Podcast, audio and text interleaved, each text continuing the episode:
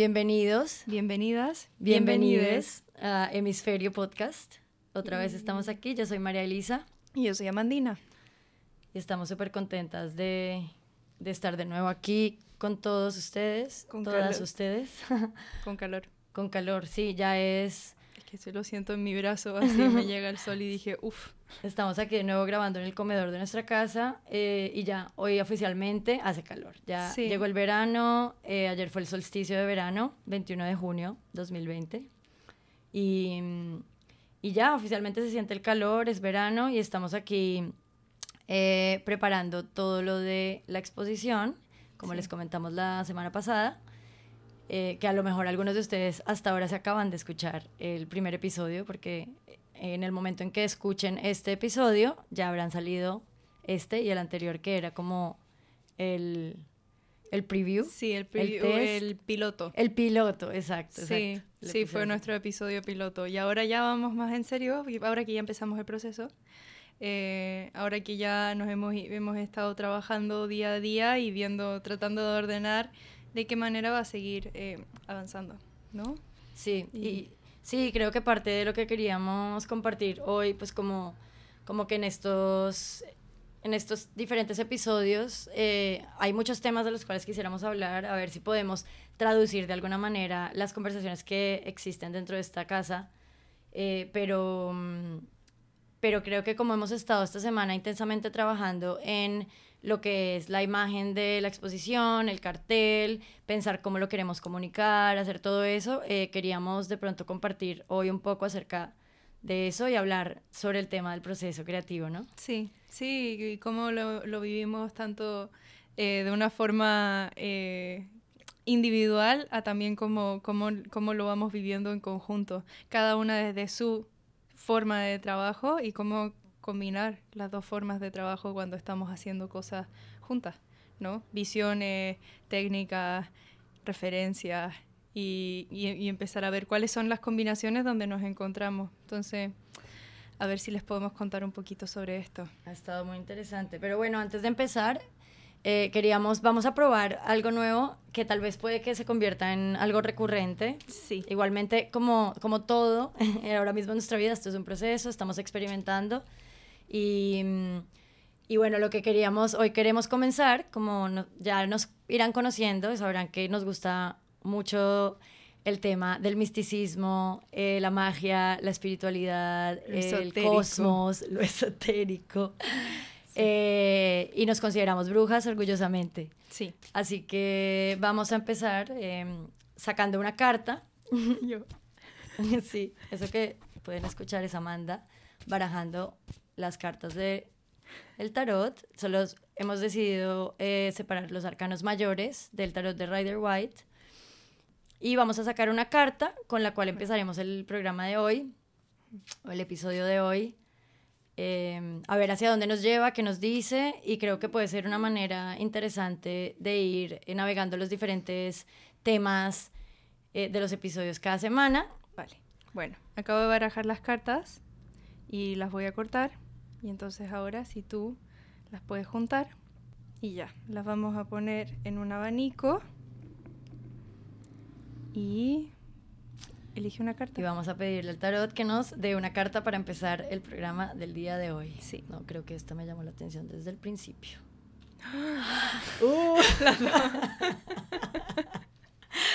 Va tratando de romper el estigma sobre ciertas cartas y no ser la misma de "Uh".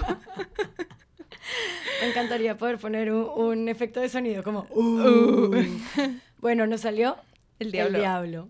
Sí. Pero bueno, habla- hablemos un poco sobre el diablo rápidamente y cómo podemos eh, tomarlo para es curioso porque ayer me salieron los amantes y ahora me sale el diablo ah loco. una carta que se parecen son cartas que son como sí justo pensé también en los en los, en los enamorados de como diciendo como mm, ¿a qué me recuerda? y me saltó la imagen de los enamorados eh, pues sí porque son muy parecidas sí. yo voy a describir la carta y tú puedes contarnos un poco a qué se refiere. La carta del diablo es la carta número 15 de los arcanos y eh, en ella sale pues el diablo, que es como un hombre cabra, un hombre chivo con unos cuernos bien enrollados, una estrella al revés, una eh, pentagrama al revés, tiene alas como de murciélago, está, parece que está como con, tiene como patas de pájaro casi, como de águila, de alguna carroñera pareciera, garras más, más que patas, y está eh, sentado o posado encima de una especie de columna, de la cual eh, sale una argolla de metal a la cual están amarradas o encadenadas dos personas, un hombre y una mujer desnudos, eh, ambos tienen cola y cuernitos y están agarrados con las cadenas del cuello, pero no, es un, no están agarrados, no están ahorcándose, digamos, están, ah, es un, un agarre suelto, o sea, mm. si quisieran se podrían escapar. Sí. Y, y, bueno, ya se imaginan, obviamente porque hicimos, Igual esa carta asusta mucho. Es una carta, o sea, de, de, simbología eh, popularmente oscura. O sea, también empezando por el hecho que es mayoritariamente negra, ¿no? O sea, que está pintada de negro. Sí. Eh, frente a muchas cartas que la mayoría son como muy coloridas. Muy coloridas, muy luminosas y todo, pero es como es eso, no, no necesariamente tiene que ver con algo eh, malo. el, el el negro y también, o sea, la imagen también de, de medio, de medio diabólica, como la, la, entendemos usualmente, pero al final es como una carta que tiene mucho que ver con, con el juego, con, con la seducción, con... O sea, igual como que me parece emocionante que salga eh, en relación a lo que estamos haciendo, eh, porque hay como una picardía de por medio de que, que tiene que ver igual el, el, el, arte, ¿no? O lo que estamos tratando de hacer, o lo que. O, o, incluso tiene que ver con eso, como conjugar un poco con la atención de otros. Eh, mm. haciendo, haciendo todo esto que es bueno, un poco como hemos estado viendo cómo hacer la comunicación, cómo dar a conocer todo esto, y es como, ¿cómo hacemos que se piquen? Sí, y también, pero yo ahora que estabas diciendo eso y justamente reflexionando sobre algo que te comenté antes, eh, sobre lo que esta mañana, esta mañana estaba escribiendo en mi, en mi cuaderno, donde escribo por las mañanas, que ya les contaremos sobre eso en algún momento, eh, que era sobre, o sea, el, diablo también para mí a veces tiene mucho que ver con como una parte de medio de sombra, como apegos innecesarios como esa parte de la cual tienes como que estar consciente para poder elegir liberarte, ¿no?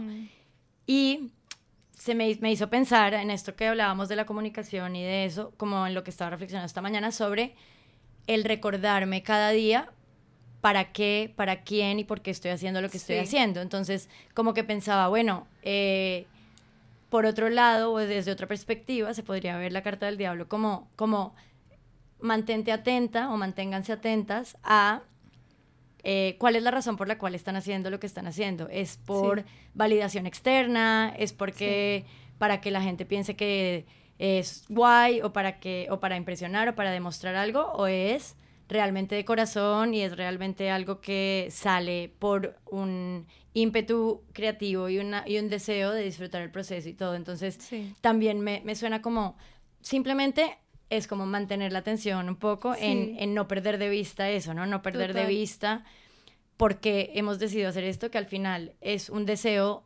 inherente de explorarnos y explorar el mundo a través de nuestro hacer y de, nuestra práctica creativa y de abrir las puertas también a nuestro mundo a la gente, ¿no? Y, sí, y, o sea, y creo que es súper clave lo que dices de como la palabra deseo de qué significa como justo el deseo de, de este deseo como intrínseco nuestro o el o de la mm, o sea de cuál rol estamos como jugando un poco en esta carta si es que nos sentimos como como eh, manejados como por ciertas eh, como ciertas cadenas, ¿no? De, de, los ciertos lugares que hay que ocupar en un cierto sistema, en un como todas esas cosas, si sentirnos como constreñidas ahí o si estamos operando desde como ese deseo interno que está, que se vale eh, cultivar, ¿no? Y, mm. y, como lo que decías también de esta sombra, también la, carta del diablo también tiene que ver como con los espejos, ¿no? Como, como uno se espejea también frente frente al, al, al, mundo y hacer arte también tiene que ver con eso, con dar como tu visión del mundo y también al mismo tiempo el, el, el, el poner, colgar todo esto, el exponerlo es también el, el ponerse para ser reflejado. O sea que eso de lo que hablábamos, que tu obra no necesariamente va a tener el mensaje que tú, que tú quieres que tenga o que tú con la intención. Va a transmitir el mensaje que tú claro, con la intención con la que tú le hiciste, sino que cada persona tiene su propia lectura a partir de su narrativa. Y eso también es un atrevimiento de hacer eh, y de soltar, de decir, esto es, de, entregarlo hacia otras proyecciones. Sí. Ayer me hice una tirada de cartas antes de dormir sobre precisamente como una especie como de predicción meteorológica de la semana, como respecto un poco al proyecto y todo. Y justamente en la parte, en la, en la posición de la carta sobre cosas a tu favor, me salió eh, los enamorados, ¿no? Y de repente me, cuando siempre esas dos cartas para mí, como son tan parecidas visualmente, ¿no? Los enamorados presenta una imagen que es básicamente el mismo, em, la misma composición, un hombre, una mujer, en las mismas posiciones de la carta, con una, un ser al lado, pero en, el caso de los enamorados es un ángel y es una carta súper colorida, mm. súper soleada, ¿no? Como mucha luz. Y de repente como que en términos de la psiquis pienso en los enamorados como el ser, el self, el, el yo real y el, el, diablo como el ego. Mm. Como es toda esa parte que estamos condicionados por expectativas externas, por la sociedad, por factores que, realmente muchas veces nos bloquean o nos limitan a la hora de seguir el camino que realmente queremos seguir, ya sea en nuestra vida o con nuestra obra artística, porque cualquier persona que sea, creo que artista o creativo, se puede, probablemente se podría haber identificado en esos momentos en los cuales uno está creando y de repente pasas por un proceso como de, oh, esto es horrible, ay, no, esto es hermoso, ah, esto me encanta, esto no me gusta, y qué van a pensar cuando lo vean, qué, quiere, qué quiero decir, cómo lo van a leer eh, se ajusta a los cánones de no sé qué, eh, se ve, no sé, prolijo o no, como cosas así, ¿no? Entonces, creo que todas esas, muchos de esos cuestionamientos vienen desde un lugar del ego y no desde el ego, no hablamos del ego como desde eres un ególatra, sino como el ego como una parte de tu psiquis, digamos, una parte íntegra de, de, quién eres, ¿no? Sí, sí, sí. de quién somos todos y todas. Sí. Bueno, sí, luego si quieren lo pueden buscar en internet para que vean en qué se, cómo se parecen las cartas. Para poder ver, eh, sí, es como las similitudes y las... Es que hay como hasta mucho movimiento muy parecido. Pero bueno, eso es, ese es otro tema. Pero sí, el caso es que, eh, bueno, precisamente esta semana, desde nosotras hace una semana grabamos el episodio cero de este podcast, en el cual contábamos un poco nuestra visión eh, sobre qué queremos con este proyecto, cómo va a ser la exposición, un poco el ideario, las cosas que, de las cuales queremos hablar, etcétera. Eh, y como dijimos, em, creo que lo mencionamos si ya se lo escucharon, y si no, pues les recomiendo que lo escuchen. También que todo este proceso, digamos, lo que hemos ido hemos ido conceptualizando un poco es que es que esta exposición que le hemos puesto fecha de inauguración el 29 de junio y ya les contaremos un poco más acerca de eso la razón por la cual inaugura el 29 de junio no es porque abramos las puertas de la exposición y tengamos todo terminado el 29 de junio, sino porque realmente lo que queremos es que, en cierta forma, es compartir el proceso eh, con otras personas y que, digamos, así como la casa ya no es solo lugar de creación, sino también objeto de creación, el proceso también se convierte en objeto de creación, ¿no? Sí. Como que la idea nuestra también a través de este podcast, a través del Tumblr, que espero que lo puedan visitar, que es hemisferio2020.tumblr.com, y a través de lo que iremos comunicando, es un poco desmitificar el proceso creativo, es compartir lo que va surgiendo de nuestro proceso como, como individuos y como colectivo. Sí. Eh, y, y bueno, igual, precisamente pues, hablando de que queríamos comunicar hemos estado trabajando en el cartel y, y ha sido un proceso súper, súper entretenido. Igual podríamos hablar un poco acerca de lo que es el proceso, ¿no? O, Sí. o hablar, empezar hablando del, de lo que es el cartel, Sí, de cómo ha sido, ¿no? Cómo ha sido el proceso del cartel. sí, que bueno, hemos pasado por varias plataformas, eh, porque eh, como justo también, también creo que entra mucho esta cosa, esta como eh, discusión externa como con los cánones o como con lo que está, las tendencias o cosas así, porque hacer un cartel, que bueno, que fue nuestra, nuestra em, disyuntiva todo el tiempo respecto como al diseño, cuál es el lugar del diseño ahora y que nosotras tenemos, nos gusta la cosa más orgánica y somos, somos un poco más, más orgánicas en el sentido de cuando, cuando creamos, ¿no? Y el diseño también tiene como esta capacidad bien 2D. de- Nosotras somos más 3D y el diseño es 3D, más 2D. Son- y entonces hay como esta gente que tiene una mente 3D, o sea, 2D, y que ponen una cosa en una hoja y sí, wow, se ve increíble. Y nosotros lo ponemos y parece word art. Pero no cuando lo hacemos a mano. Entonces, eh, o, o- o en, en otras plataformas, pero usualmente es como en esta cosa de la mano. Entonces es lindo el que reconocimos eso, porque por un momento lo empezamos haciendo en Photoshop y luego lo fuimos moviendo hacia otras plataformas y todo hasta que llegamos en un papel puesto en el suelo con pasteles y con lápices y pinceles en mano. y cortando y pegando pedazos y, la, y, el, sal, y el salón completamente lleno de, de papeles y de materiales Sí. de arte y acrílicos y pinceles, ¿no? Y agua y todo. Sí, y eso es como justo el aceptar, el, el, el- el trabajar con, con una misma, ¿no? El, el- el ver qué es, por dónde te tira, ¿no? Internamente y apagar esos juicios eh, internos de cómo... Mm. O, o incluso como cuando uno se colma de referencias y de repente ya como con el pincel en mano empiezan a aparecer formas, se empiezan a aparecer ideas Sí.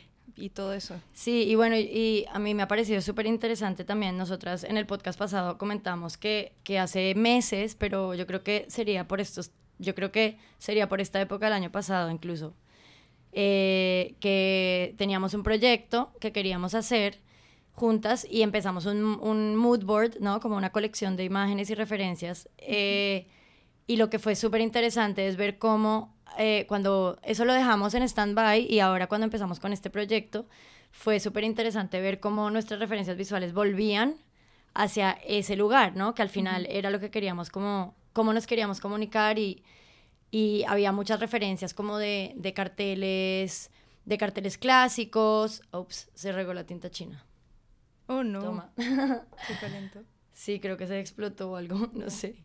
Eh, bueno, eh, que queríamos, sí, como teníamos referencias de, de carteles, como de, de exposiciones de, de Dada, de Picasso, de Picabia, eh, teníamos de repente unas, unas referencias de Jean Cocteau, teníamos unos pósters más Bauhaus, unos de, de Stiegel, unos de, bueno, de exposiciones, como un, un collage, digamos, de referencias y que nosotras cuando empezamos a hacer esto, a la hora de tras- trasladar esas referencias y esa, esa sensación que queríamos dar digitalmente, no somos, como no somos diseñadoras gráficas, era como, como que tenemos, todas las, tenemos todos los ingredientes, pero no los sabemos poner eh, juntos, porque, porque realmente no somos diseñadoras gráficas y es como mis respetos para los diseñadores gráficos y las diseñadoras gráficas, porque realmente es, Les es todo un, sí, es toda una habilidad que se desarrolla y se tiene.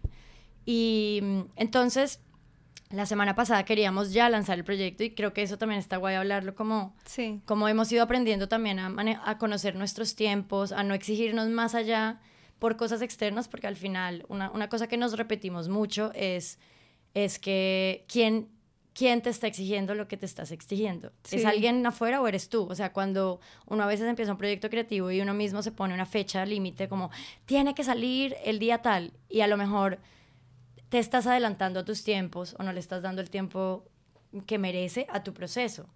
Y, y a veces simplemente tienes que cocinar un poquito más para que salga el plato bien, ¿no? Sí, Y especialmente si eres una persona autogestionada, porque puedes ponerte de- demasiadas expectativas eh, respecto a como ciertos como tiempos que puedes tener para, para generar cosas. Es decir, algo que usualmente podría tomar un mes, dos meses, decides que tienes que hacerlo en una semana o en dos semanas o te pones como una fecha que es un número y... Y, que luego te decepciones de ti mismo y te sientes como claro. un fracaso porque no cumpliste con tu fecha, pero en realidad es como, pero tú pusiste esa fecha. Sí. También es aprender un poco a ser gentil con uno mismo y eso no quiere decir sentarte a no hacer nada. Sí, es como, el, el, como esta cosa de aparecer como show up de todas maneras, porque es como llega esa fecha o no, es como igual siéntate a trabajar en ello. Si realmente quieres hacerlo, entonces si te sientas a trabajar en ello, ese día en que no llegaste, era la fecha, pero no llegaste, pero llegaste a trabajar igual, quizá cinco días después sale. Sí, sí, sí. Entonces eso nos pasó, pues que lo queríamos sacar y, y hicimos el, el cartel y todo y pensamos, bueno, ya listo, está. Y por alguna razón, como que después de ya haber sacado, no sé, a mí me entró como la duda ¿no? Como, mm, no estoy segura. Entonces le escribí a Amanda, Amanda, y mira, siento que, no sé, no estoy segura. Entonces empezamos a hablar y de repente lo que pasó fue que de haber hablado de eso, nos dimos cuenta que nos queríamos ir por otro camino, o sea, como que nos queríamos ir por otro lado, dijimos, como que creo que ahí tú dijiste, bueno, y si lo hacemos a mano o si tal, y ya nos alejamos, dejamos el computador, el iPad, todo, y dijimos, bueno, vamos a probar, y nos volvimos a emocionar. ¿No? Yo, yo sentí otra vez esa sensación como de, de guau, qué divertido, como explorar. Y entonces dijimos, va, saquemos los acrílicos, los pasteles, papeles grandes, pongamos el salón como un espacio de trabajo.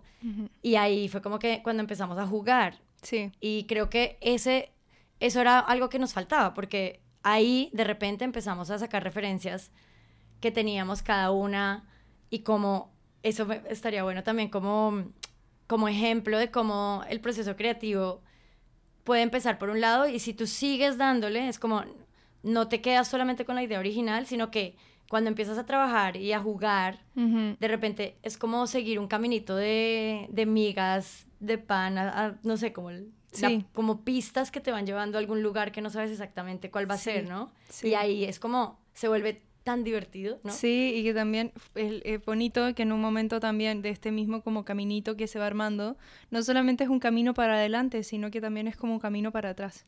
O sea, que va como en varias direcciones, porque hubo un punto en que estábamos mirando los signos, los símbolos de cosas que nosotros ya traíamos y todo, y de repente dijimos como, ay, esto me recuerda no sé qué, ay, este otro símbolo. Y entonces empezamos a dibujar todos estos símbolos y estos signos que tenían que ver con nosotras de otros tiempos, de otros momentos, o cosas que de repente empiezan a tener sentido y empiezan a como a, calzar con otras partes de ti. Y entonces te emocionas aún más porque como que se van atando más puntos y dices como, ay, este de aquí, ay, este de allá. Entonces incluso traes cosas de, digamos, de tu pasado eh, o de tu origen o cosas así o cosas que te encontraste y alguna vez lo archivaste porque te llamó la atención o que usaste para otro proyecto, querías usar en algún momento y de repente aparece, hace como su, su Sí, como reaparición. Eh, para, quería decir como su, su nuevo debut, eso. Ah. Ah. y, y, entonces, y de repente empiezan a encontrar un lugar que es como, ah, no estaba listo.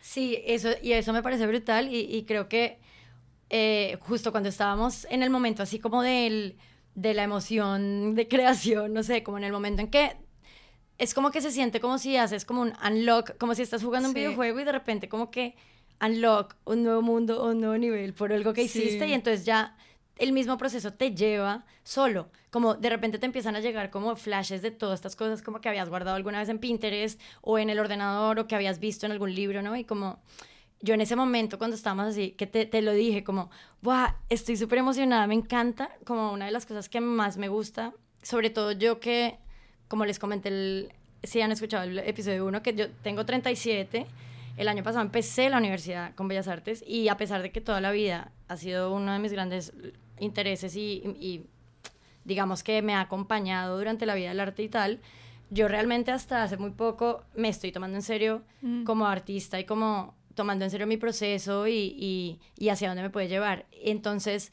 muchas veces pensamos cuando no estamos haciendo, cuando no estamos produciendo, como que de repente vemos algo que nos llama la atención, una imagen, un libro, un texto, un, lo que sea, y, como que pensamos, bueno, pero ¿para qué lo voy a guardar? O para qué, lo, como, mm. ¿para que me lleno de de capturas de pantalla o para qué tengo todos estos libros que no voy a leer nunca o para qué tal.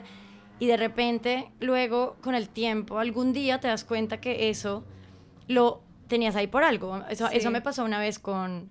Yo hace años, como que, pero años, me compré un libro como de como de, creo que era como de modelos de, de poliedros o no sé qué. Me lo compré porque me parecía bonito y pensé, algún día de pronto. Y el libro pues estuvo ahí en la biblioteca durante años y yo ni lo miré.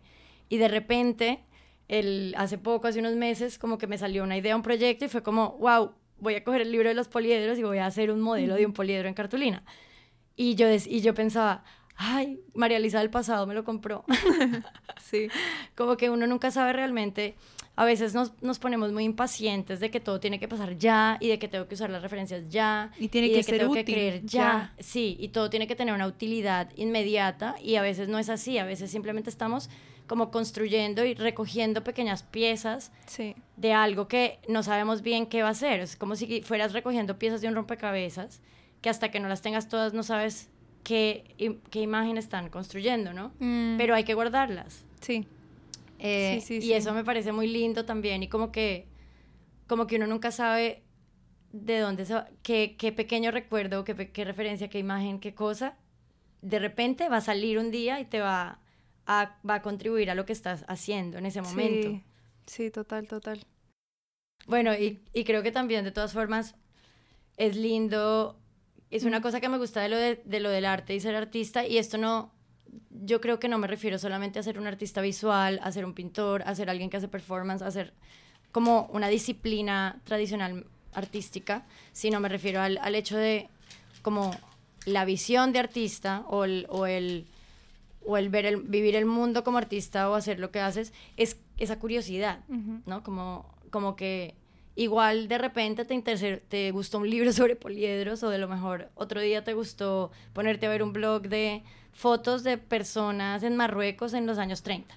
Sí. De repente otro día te dio porque te interesa la teoría de la relatividad, yo qué sé, o, o investigar sobre el, eh, ancestros de la cultura de no sé qué, como... Y es como que te vas agarrando de todos esos diferentes... Vas siguiendo migas por todos lados. Sí. Y, no es mal, no está mal. Sí, justo, es como...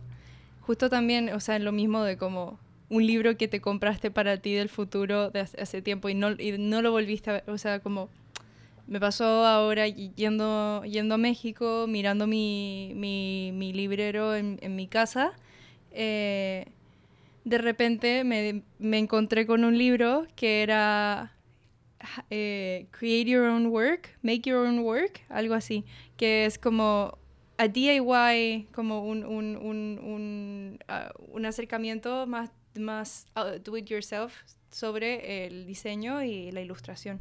Y me acuerdo que me lo compré porque dije, oh, yo quiero hacer ilustración, pero como que no me atrevía a decir completamente quiero hacer ilustración. Y realmente siempre estuvo ahí, pero yo siempre como, no, no, no, no, y miré carreras y después decía no, porque no es una carrera real y hacía una serie de cosas. Pero me compré ese libro porque quería, dije, ay, se puede hacer uno misma.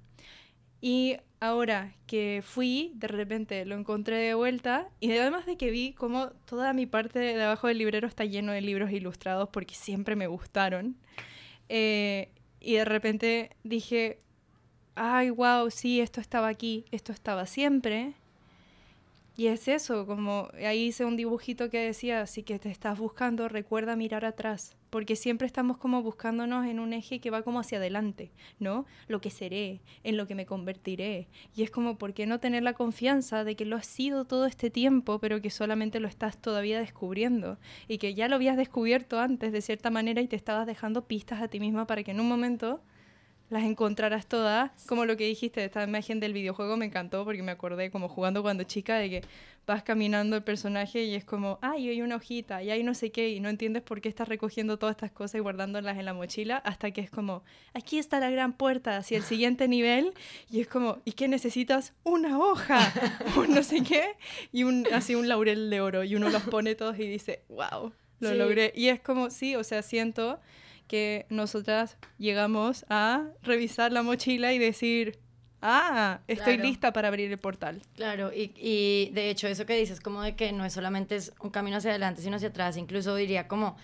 que es un camino hacia adentro, realmente, porque es como yo he notado también, a mí me ha, me ha, pasado recientemente como de ver, ver hacia atrás, ¿no? Verme a mí de hace años y ver como irme hacia lo que yo era cuando era niña o cuando era adolescente, mm. cuando salí del colegio, cosas así, y, y ya han pasado muchos años desde entonces y por el camino, obviamente uno sigue teniendo esos intereses, lo que sea, pero pasan, pueden pasar muchas cosas por el camino que como que, pues la vida te muestra otras cosas, eh, pasan diferentes cosas que te llevan pues por otros caminos, no quiere decir ni uno, ni bueno, ni malo, ni el correcto, ni nada, sino simplemente te vas por diferentes caminos.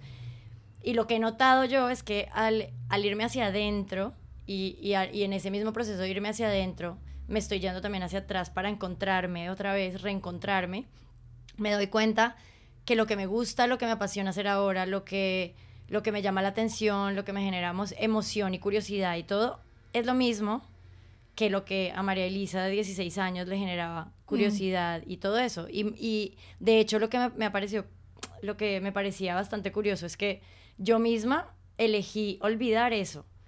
Yo cuando estaba en mi, en mi momento así que yo no me creía que, que yo era artista, que yo podía hacer arte, que eso estaba dentro de mí, era como que yo misma me decía, claro, pero es que si yo no he sido toda la vida, yo no he, yo no he estado pintando toda la vida, o, mm. ah, yo no, yo no soy la típica, yo no soy Picasso, pues, o sea, yo no soy la persona que desde chiquita ha estado pintando, entonces no me merezco ser, querer ser artista porque yo no soy ¿sabes? Como, como que hay esa imagen también de que, de que tienes que haberlo sabido toda la vida y que tienes que haber estado dibujando toda la vida o haciendo lo que sea, que sea tu pasión.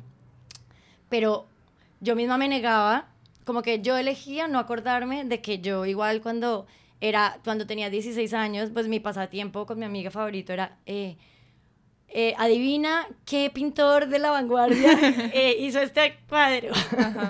O que mi libro o que uno de mis libros favoritos era la biografía de Frida Kahlo o que o que después no sé o que mi sueño era estudiar bellas artes cuando salí del colegio y que no pude o que me fui a Londres y quise estudiar arte y no pude. Y todo eso yo elegí olvidarlo. Sí. Como como si yo no fuera válida para para hacerlo y creo que el hecho de volver a mí sí. me ha ayudado a volver a ese deseo primigenio y, y no importa como y, a, y admitir que que no es, no es la cantidad de producción que yo haya hecho, a pesar de que es súper importante y, hasta, y ahora me estoy dando cuenta de la importancia del trabajo diario en lo que uno hace, pero, pero también es como el creer, el creer que eso es algo válido, el creer que, que no tienes que hacer todo por una utilidad externa, sí. sino que el simple proceso ya te está llevando a un lugar. Sí, sí, total. Y como... Es que me he dado cuenta, como era algo que pensaba el otro día cuando escuchaba un podcast de una, de una dibujante que se llama Eleanor Davis, que ella, ella hizo este libro que se llama Why Art. Eh, y, me llama mucho la atención, según yo, hay dos tipos de artistas dentro de todos los tipos, pero creo como puedo hacer esta categoría en la que es como los que creen que tienen talento, como su narrativa es como, ah, bueno, desde el talento, o quien les, le dicen tienes talento, ¿no? Eh, y los que dicen yo trabajé mucho por esto. y, muchas veces la cosa es que una vez como cuando uno ya lo hace, se vuelve artista y todo, es que se ponen juntos, ¿no? Pero es que me llamaba la atención... ninguno. sí, por eso que cuando ya lo haces antes, pero justo porque escuchaba a esta, a esta Eleanor Davis que hace unos uno dibujo hermoso, sus ilustraciones son son preciosas, son impresionantes em, y, tiene una capacidad narrativa impresionante. Y ella dice, yo no nací con esto, yo tuve que aprender a dibujar. Y yo creo que eso es una sensación, ¿sabes? Porque yo miro mis dibujos de cuando chica. Y la verdad es que no eran como, yo no era Picasso, ¿sabes? Como Picasso que pintaba palomas a los ocho años y eran increíbles. No, lo que sí es que mi mamá enmarcó una de mis pinturas, ¿sabes? Y por eso yo creo que ahí hubo una insistencia en el que uno, hubo una validación en el que dije como, ay, puedo hacer esto, ¿sabes? Porque, porque una vez se me, echó, se me echó la témpera roja encima de una hoja de papel y lo dejé secar, agarré pasteles, hice un retrato de mi mamá y le dije, mira tú. Y mi mamá dijo, ¡Ah! y lo enmarcó. Y siempre hubo en la casa, en nuestra casa siempre hubo arte nuestro colgado. O sea, al lado de los cuadros que mi mamá, que a mi mamá le gustaban, y que ella elegía tener, estaban también nuestros cuadros. Y entonces igual hace mucho sentido que hayan salido dos artistas de esa casa, porque las dos queríamos hacer eso y mi mamá los puso en todos lados.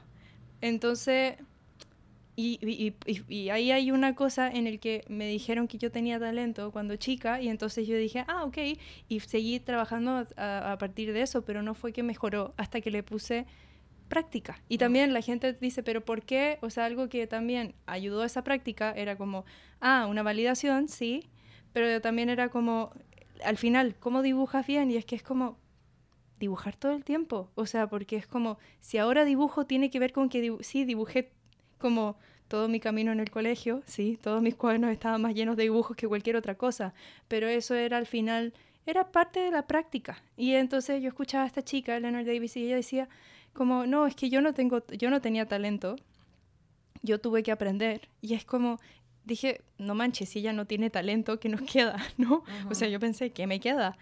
Pero es práctica. Es, es una combinación de ambos y la cosa es que yo creo que el talento también tiene que ver con una semilla de querer expresar algo, como sea, que sea propio, una visión del mundo, algo que te das cuenta, pero es una semilla. Y al mismo tiempo esa semilla necesita que se riegue para poder crecer. Y creo que eso es como también súper fundamental para tomarlo en cuenta como en el proceso creativo, que es como muchas veces lo pienso y digo, ay, es que no he llegado, como mi, mi cosa ya no es, no es tan madura, eh, estoy como empezando y no sé qué, pero realmente es más madura que el año pasado y pienso como, de repente pienso como lo madura que puedo ser dentro de un tiempo. Y es que, claro, pero es que ese tiempo no está aquí. Y la única manera que, en que voy a ser más madura dentro de ese tiempo es si lo maduro hoy. Entonces digo como, pues inevitablemente dentro de tres años voy a ser mejor. Sí. Si es que lo estoy haciendo hoy. Sí, no, y de hecho también es como una cosa de que eh, el hecho de que tú no seas alguien, porque hay gente, por ejemplo, o sea, tú, nosotras vivimos juntas y yo te veo dibujando todo el tiempo, o sea, es como, como que la libreta es un apéndice de ti, es como tu otro brazo y estás todo el tiempo dibujando y estamos con gente y estás dibujando y estás sola y estás dibujando y es algo que es tuyo y que es, es genial y que te hace, que te hace avanzar eh, increíblemente, o sea, a un ritmo acelerado, obviamente, porque estás todo el tiempo. Es como alguien que va al gimnasio todos los días versus alguien que hace ejercicio media hora en, toda la semana, ¿no? O no sé. Y, pero eso no quiere decir, por ejemplo, como que digo, claro, el hecho de que yo no esté dibujando todo el día o que mi lenguaje no sea comunicarme, porque a veces pasa que uno dice, ay, pero es que yo yo debería estar con la libreta todo el tiempo o quisiera ser como esas personas que están todo el día dibujando, tal, y es como, bueno, a lo mejor ese no es mi lenguaje, esa no es mi manera de traducir el mundo, ¿no? Es como, a lo mejor tu manera de filtrar el mundo es dibujando, dibujándolo. Sí. Y mi manera de filtrar el mundo es pensando en el mundo y luego de repente, pum, me sale algo, yo no sé. Claro. Y, y eso, pero lo que sí es cierto es que yo, digamos, hace, antes de incluso de decidir cómo voy a ir a la universidad a estudiar Bellas Artes y y todo eso, eh, sí tuve como pequeños momentos en los cuales como, no sé, me entraba como un, como un viento de confianza en mí misma y decía, voy a ponerme, voy a, voy a empezar como a, dibujar más. Y esto estoy hablando de, no sé, a los 33, 35 años. Cuando he sido alguien que, o sea, sí tengo facilidad para el dibujo, pero nunca he sido de dibujar todo el tiempo y no es una cosa que me viniera natural ni que yo diga, wow, yo puedo pensar en una persona y dibujarla de mi cabeza. No, o sea, era un palito. y, pero lo que sí noté, por ejemplo, yo que sé, de repente me apunté a unos talleres de, de dibujo con modelo, que no importa, yo no era buena, pero era para amateurs, da igual. O de repente un día dije, no, pues me voy a poner a copiar esta foto que vi, o yo no sé. Y como esos pequeños como decía, vientos de confianza que me venían, que eran etapas cortas, pero en esas pequeñas etapas sí que yo podía ver realmente cómo iba mejorando mi capacidad de dibujo. Y, y con el tiempo, o sea, yo lo he notado, y eso que yo no soy de dibujar todos los días, o sea, porque sé que si yo lo hiciera todos los días, ahora mismo estaría volando, y no lo hago porque, porque no, porque mi cabeza está en otros lados, pero yo he visto, o sea, y es algo que, que me gusta también compartirlo, porque mucha gente dice, es que yo no soy bueno dibujando. Sí. Es lo mismo que la gente que, o sea, para mí tienen muchos, yo hago yoga, pero también empecé muy tarde en la vida, o sea, no muy tarde, nunca es tarde. Empecé a los 33 o 35 también. Y nunca en la vida había hecho yoga. Nunca he sido de, muy deportista ni nada. Y, y, es como la gente que dice, es que yo no hago yoga porque yo no soy flexible. Y es como, no, o sea, precisamente si haces yoga, vas generando la flexibilidad, ¿no? Sí.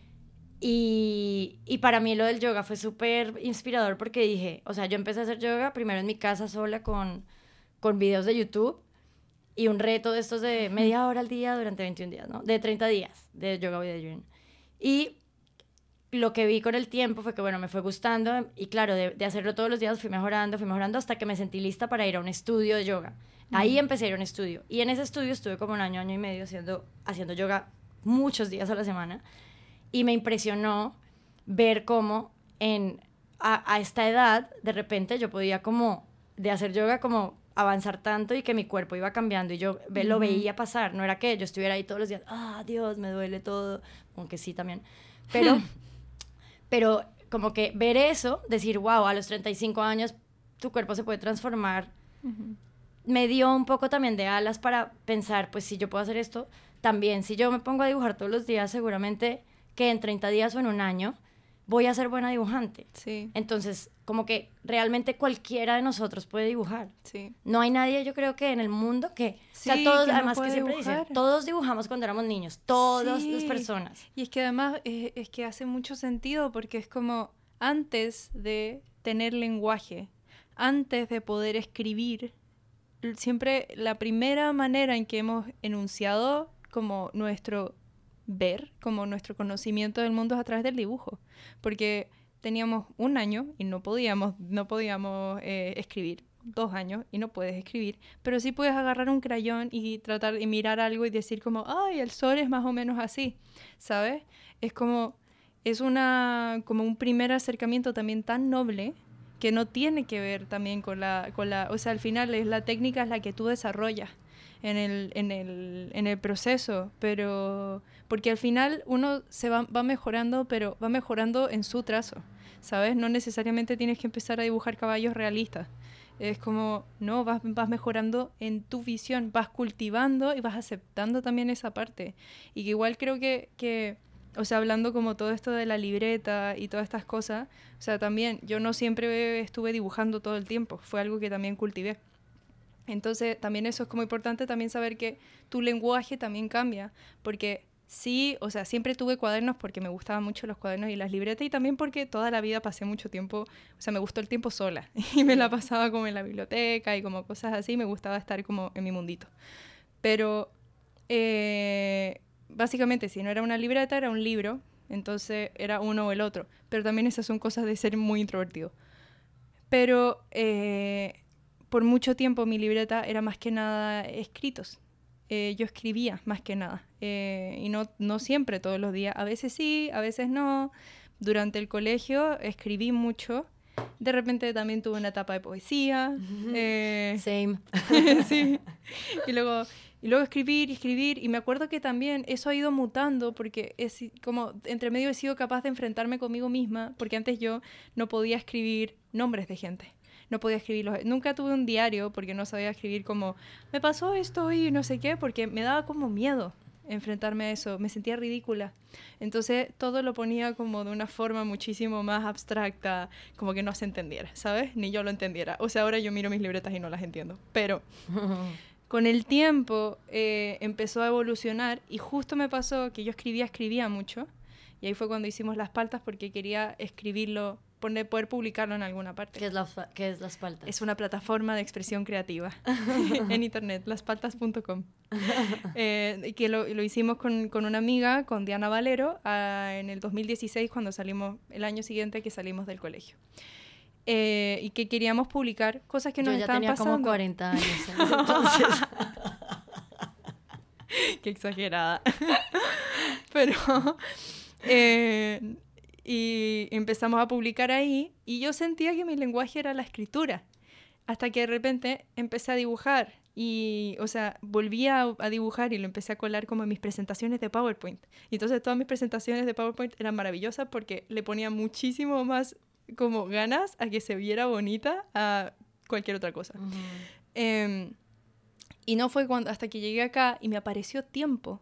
que empecé a dibujar todos los días, porque me fui a, a tomar café y sentarme y era como, wow, aquí estoy frente a mí.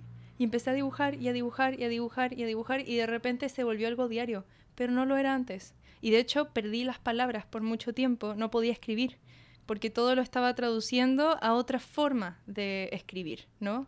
A través del dibujo. Y de repente también me di cuenta de cómo desarrollando eso he vuelto a poder escribir pero también se me empieza a confundir la cabeza y de repente voy por un lado y luego por el otro. Pero claro, cada uno tuvo que tener su espacio para poder existir y ahora puedo escribir, puedo dibujar y cuando no puedo escribir, puedo dibujar y cuando no puedo dibujar, puedo escribir.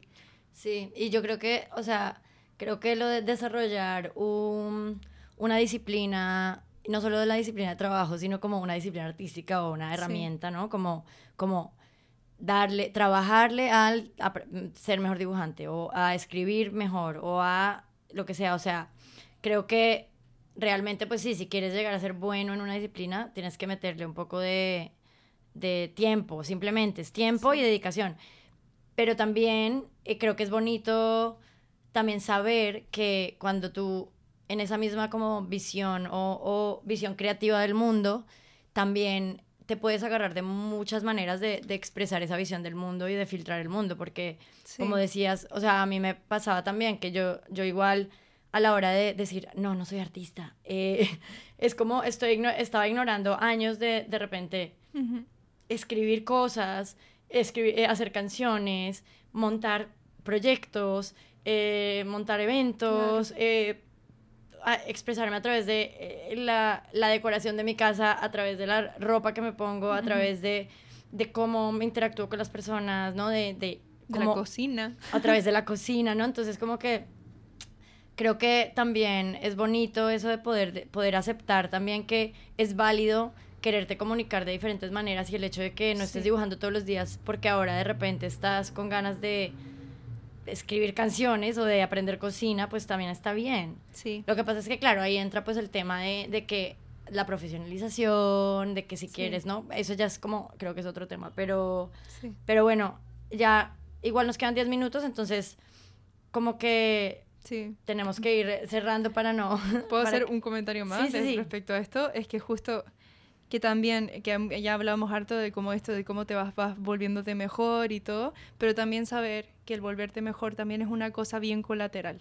O sea, tomarlo como un, como un efecto secundario, ¿sabes? Porque si estás siempre como fijándote en tengo que ser mejor, tengo que ser, no vas nunca vas a llegar a hacer lo que te... Sí, nunca vas a llegar a cumplir con esa expectativa de... Y vas a juzgar tus proyectos antes de que puedan culminar. Sí. Y es como el aceptar, es como... El otro día escuchaba hablar a la Catalina Bu, esta ilustradora chilena, eh, que, estaba, que hablaba sobre su primer libro, que fue Diario de un Solo, y que narra mucho también su vida llegando a vivir sola en Santiago, ¿no? Y el personaje principal es el solo.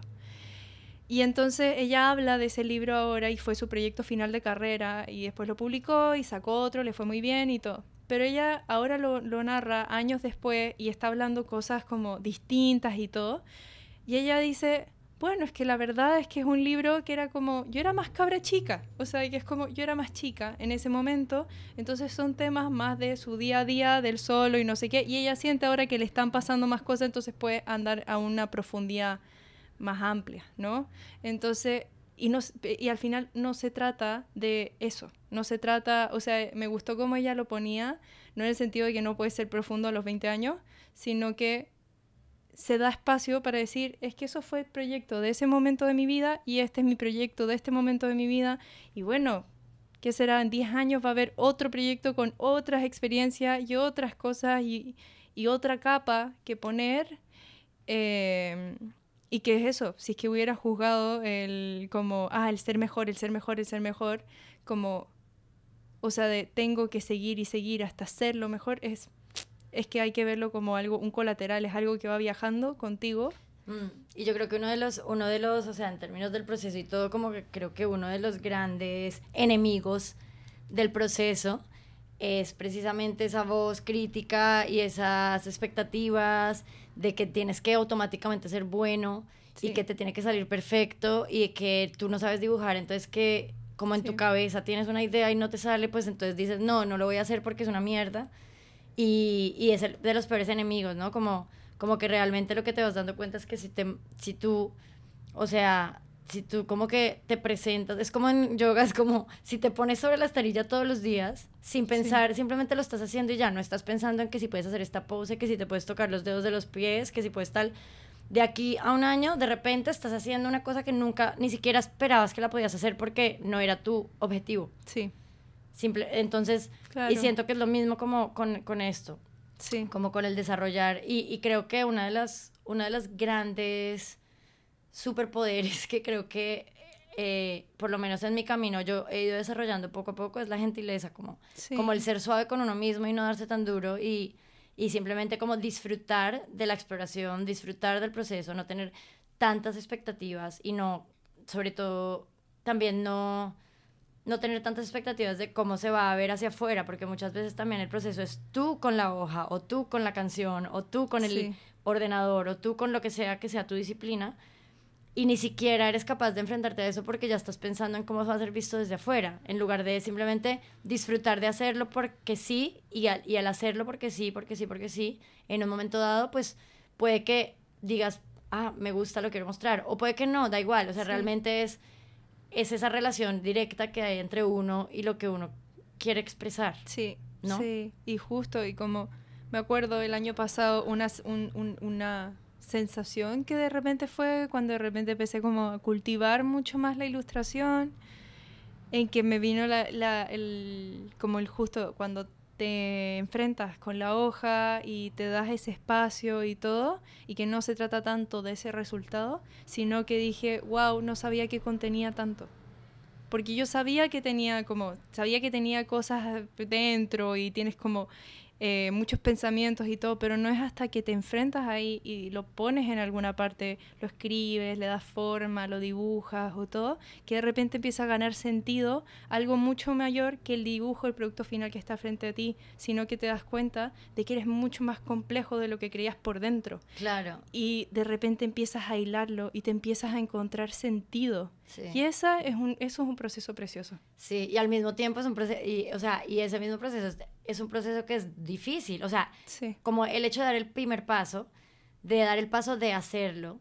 Porque cuando ya estás en el flow es lo más lindo. Sí. Y es como ese pequeño paso anterior que, que implica simplemente hacer, ponerte a hacerlo, porque implica vulnerabilizarte en el sentido de que realmente si dices lo que quieres decir o si haces lo que quieres hacer, estás poniendo en evidencia algo muy, algo que está por debajo de las capas por, con las cuales uno como que construye la identidad hacia afuera. Sí. Entonces implica de repente admitir que, que no lo sabes todo o que todavía no eres tan bueno como quisieras ser en tal cosa o que o, el, o implica como enfrentarte como al miedo al fracaso, el miedo a que no le guste a la gente, el miedo a mostrar tus sentimientos más eh, vulnerables o tus pensamientos que dices, uy, no, pero es que van a pensar que estoy loca o, o como, sí. ¿no? Como cosas así que todos nos preguntamos, pero luego cuando nos gusta el trabajo de algún artista, ya sea una canción, un libro, un dibujo, una pintura, generalmente nos conectamos más con aquellos que se han permitido ser vulnerable y mostrar lo más profundo de su ser. Sí. ¿No? Sí, sí, sí. Si no es solamente es un ejercicio estético. Sí, porque justo los vemos como personas valiosas y vemos cómo, cómo ellos se vulneran y dices como, wow, se vulneran, dicen todas estas cosas, eh, dicen que se equivocaron, dicen que no sabían, dicen todas estas cosas y yo todavía pienso que es valioso. Y de repente es como, wow, qué valiente. A mí me pasa mucho como cuando escucho canciones y todo, y de repente, especialmente cuando escucho como canciones de amor y cosas así, digo como, uff, qué valiente, ¿sabes? O, especialmente porque yo digo, ahí hay gente, hay alguien que se siente aludido, ¿sabes? Sí, sí, sí, Y entonces es decir, todas estas cosas y digo como, qué valentía de, de, de, mostrarse así. Pero incluso el otro día una amiga me, me, me, dijo algo así, me dijo, espero ser tan valiente como para, para hablar, vulnerarme de esa manera respecto como a mis ilustraciones, pero yo no me siento valiente en el momento. Eh, porque más bien siento que solamente, es que es loco, porque es justo, es, es algo que, que, se va a ver, como yo veo para otro artista, que digo como, wow, qué valiente, quizá para ellos fue como, uff, tenían que sacarlo, ¿sabes? Como a mí me pasa con mis dibujos que digo, tengo que sacarlo y no me siento tan valiente en el momento, pero así toma una cierta, esto también como frente a hacer proyectos y terminar proyectos, sí toma una valentía tomar proyectos y decir, aquí se acaba, porque una obra siempre puede mejorar. Entonces también es un acto valiente el decir, terminarla y decir, así, sí. medio, medio doblada, medio todo, mm, así está completa. Bueno, y el proceso tiene muchas facetas también, como de, como fases, ¿no? Como de, vale, tengo la idea, la idea, entonces la idea es genial en mi cabeza y ya empiezo como a, hacer el proyecto y a pensar cómo va a ser y cómo lo voy a resolver y empieza a, bueno, a hacer lo que sea. Bueno, esto es en mi caso personal. Luego hay otro paso que es, vale, ahora da el primer paso de ejecutarlo, ¿no? Como, vale, listo, la idea está muy guay, pero, pero ahora, ¿cuál es el primer paso que tienes que tomar para que esa idea tan guay sea realidad? Y muchas veces, lo que a mí me pasaba durante muchos años y lo que obviamente no es que yo diga, uff, ya, soy la persona más ejecutadora de la historia. Lo que pasa muchas veces es que en ese primer paso te quedas porque ya te has imaginado la idea tan increíble que piensas, wow, no, no la voy a poder hacer porque porque no sé hacerlo y porque se me queda grande y entonces no pasas al primer paso que es haz el primer paso. Sí. Que es chiquito realmente, es es como si quieres hacer una cosa gigante, toma el primer paso que es como haz una lista de pasos. Claro. Ese puede ser el primer paso, no sé, o, o contárselo a alguien, aunque también a veces lo cuentas y es como que tu cerebro ya te dice, eso creo que lo leí en algún lado que pasa a veces que cuando tú muchas veces tienes una idea y tal y la comentas al principio, es como que tu cerebro ya te, te dice, como te da una señal de que ya la hiciste, como que te da mm. el premio, ¿no? Como el estímulo de que ya lo hiciste, entonces no es lo mismo que, y lo, que hacerlo. Es como estás engañando a tu cerebro de que lo hiciste, pero en realidad solo le contaste a tu amigo que, tenías una idea. Genial. Entonces ya el primer paso. Y luego una vez empiezas, siento que es como ese proceso de seguir aunque no sea la idea terminada, aunque haya, hay un momento yo creo que en el proceso que uno de repente piensa como, uy, no, esto es horrible, no, ¿por qué me puse a hacer esto? No me gusta lo que estoy haciendo, luego pasa otro momento que es como, wow, me encanta, es increíble. Y luego ya en el momento que decidas darlo por terminado y mostrarlo. Sí. ¿No? Sí, son muchos saltos sí. porque es como desde el primero de, de justo de enfrentarte a la hoja en blanco y hacerle una línea y ya, la hoja blanco, ya, porque la hoja en blanco es tan perfecta, es llena de posibilidades, y haces una línea y se reducen tantas. Entonces también eso puede ser un juego, empezar a hacer líneas y líneas y líneas y empezar a ver cómo de repente eh, construiste una, una, exploración y decir como, bueno, una nueva hoja en blanco. Pero es como... Y no creer que cada hoja en blanco es tu obra maestra. Claro. Uno a veces es como, ay no, qué miedo porque me va a quedar mal. Y es como, pues no, hacer un boceto. Sí o sea, aprender a hacer bocetos en serio es difícil. A mí me, a mí me cuesta un montón como aprender a hacer la exploración previa a la obra final. Porque a mí, por ejemplo, cuando voy a pintar o esas cosas, en mi cabeza ya viene una imagen, ¡pum! Sí. Pero es como me doy cuenta que cuando exploro previamente es más interesante, salen ideas más guays, no sé, es como más lindo, ¿no? Y eso va también para todas las libretas en sus casas que están relegadas porque son demasiado bonitas como para arruinarlas. Sí, típico. Porque todos tenemos alguna hasta que le perdimos el miedo a como no importa ya es una libreta, porque siempre es como la libreta en que todas las hojas tienen que ser hermosas. Es como cuando uno tiene stickers que son muy lindos y entonces uno no los pega. Exacto. Porque es como, ay no, pero es que luego... Sí, es como no, pégalos en todas partes, pierde los y rásgalos y también, y la libreta, oh, que esté llena de garabatos y ya. Sí, sí, no tiene que ser pues pega, la, mega libreta. Pega tus stickers en tu libreta y ya. Sí, y bueno, y precisamente como ya para ir, ir volviendo, volviendo a, nuestro proyecto, ahora estamos en ese, precisamente en esa fase que es de, ya tuvimos la etapa como de idear, eh, luego em, ya empezamos a trabajar en ella y ahora es el momento de mostrarlo al mundo. Y realmente es un, es un paso que cuesta a veces, ¿no? Como de ya tomar la decisión de, ¡Ah! Dios, ya, lo voy a lanzar al mundo y que lo vean y como que la, ya, ya está afuera en el mundo, ¿no? Y ahí ya es como que también tú sientes una cierta sensación de compromiso de, ya está en el mundo, ahora lo tengo que hacer. Sí. Entonces, oficialmente hemos lanzado este proyecto al mundo. Ya está en el mundo. Ya está en el mundo, ya... ya voló. Ya el cartel está, lo terminamos finalmente, lo hicimos a mano. Eh, ya hicimos alguna documentación, tenemos el Tumblr donde podrán ir encontrando, será un poco como un diario visual de todo el proceso, porque también precisamente lo que decía al principio, que es como un poco desmitificar el proceso, compartir el proceso, eh, invitar ¿no? a, que, a que el proceso sea visto. Eh, entonces en Tumblr habrá, habrá, habrá bastante material, lo pondremos también el link en, en, el, en la descripción del, del podcast y del episodio. Y eh, también anunciar oficialmente pues que la inauguración de, del evento, la inauguración de la exposición es el 29 de junio, el próximo lunes. Eh, sí, acompañada de un, de un aperitivo. Ah, sí, en lugar de un plato de ñoquis. Exacto, nuestra inauguración será ñoquis. Eh, que, ah, que, como si quieren saber la historia de los ñoquis pueden escuchar, o si no han escuchado, el episodio cero. donde vuelvan al piloto, vuelvan al piloto. Vuelvan al piloto, donde Amanda nos cuenta cómo llegó a ella la tradición de los ñoquis y cómo esa tradición llegó a mí a través de Amanda y, y, cómo ahora queremos que llegue a ustedes. Sí. Eh, entonces estaremos compartiendo la receta ilustrada por Amanda em, y haremos un, haremos un live stream en donde podrán acompañarnos en la preparación de los ñoquis.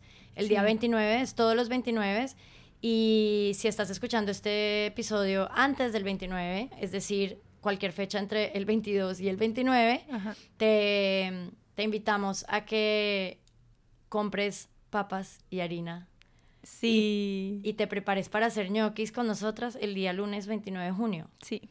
Sí, sí, y que, y que ya pienses la salsa con la que lo quieres comer.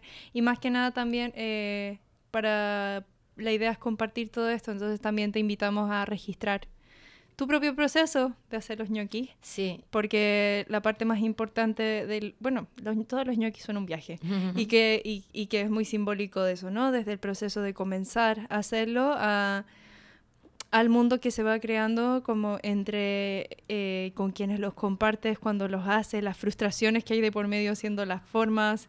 Eh, la masa que si te quedó bien, muy pegajosa, muy tal. Claro. La intuición, dejarte llevar por la intuición. Y nada de todo eso se revela como en su forma tan eh, como entera hasta el momento en el que todo el mundo tiene el plato servido y en ese momento todo el mundo sabe al mismo tiempo qué tan buenos quedaron los gnocchi. Y creo que eso es, eso es lindo, es un salto de confianza. Sí. Mm. Y, y, sí, nos encantaría entonces que nos acompañen en lo de los ñoquis. Em, ya también comunicaremos un poco más de información sobre esto en todos los otros canales, en nuestros Instagrams, en, que también les pondremos el link abajo en la descripción en el Tumblr, por mail, si se han suscrito a alguna de nuestras newsletters o si nos quieren enviar un mail. Y, y de verdad, eh, si no hacen, bueno, no, la verdad no sé, nos encantaría que hicieran los ñoquis el 29, pero podríamos aceptar eh, contribuciones en diferido. Sí.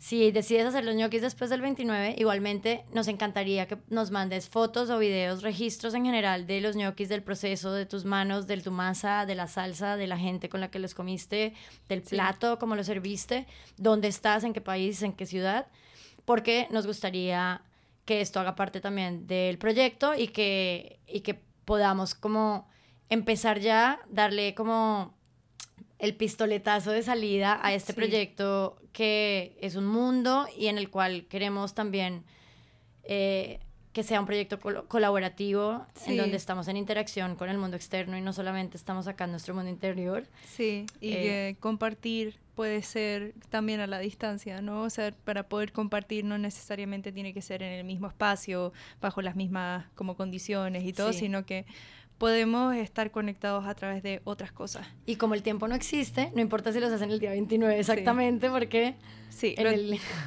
lo, valioso es hacerlo. Sí, exacto, lo que importa es hacerlo. Sí. Y, y bueno, nos pueden enviar los, las fotos y los videos a hemisferio2020.gmail.com. Sí. Y luego haremos, esperamos poder hacer una publicación digital o física con las contribuciones sí. y lo mostraremos, lo incluiremos también en nuestro sketchbook virtual hemisferio2020.tumblr.com. Y creo que con eso ya podemos cerrar el episodio de hoy. Sí. Esperamos que les haya gustado, que nos sigan acompañando en este camino que hemos iniciado. Sí. Que hayan encontrado información acá útil y que cualquier comentario no lo hagan y que si les gustó el podcast se suscriban ya Sí. sea en Spotify o en iTunes, en Apple Podcast, perdón, y que lo compartan con gente si les parece guay. Vamos a seguir hablando sobre temas del proceso, de nuestro proceso, del proyecto. Vamos a hablar sobre temas relacionados con el arte, con la creatividad, temas vitales de otro tipo que no hemos Sí. entrado aún, pero habrá mucho, mucho Sí. de qué hablar y nos encantaría compartir con todas las personas que están escuchando esto. Sí. ¿Algo más para decir, Amandi, antes de cerrar? Nada, bueno, que hagan ñoquis y que se multiplique. Exacto, que se multipliquen. Esperamos verlos el 29 de junio, Sí, eh, ya sea en, en directo o en diferido. sí, perfecto. Vale. Hasta la próxima semana. Adiós. Adiós.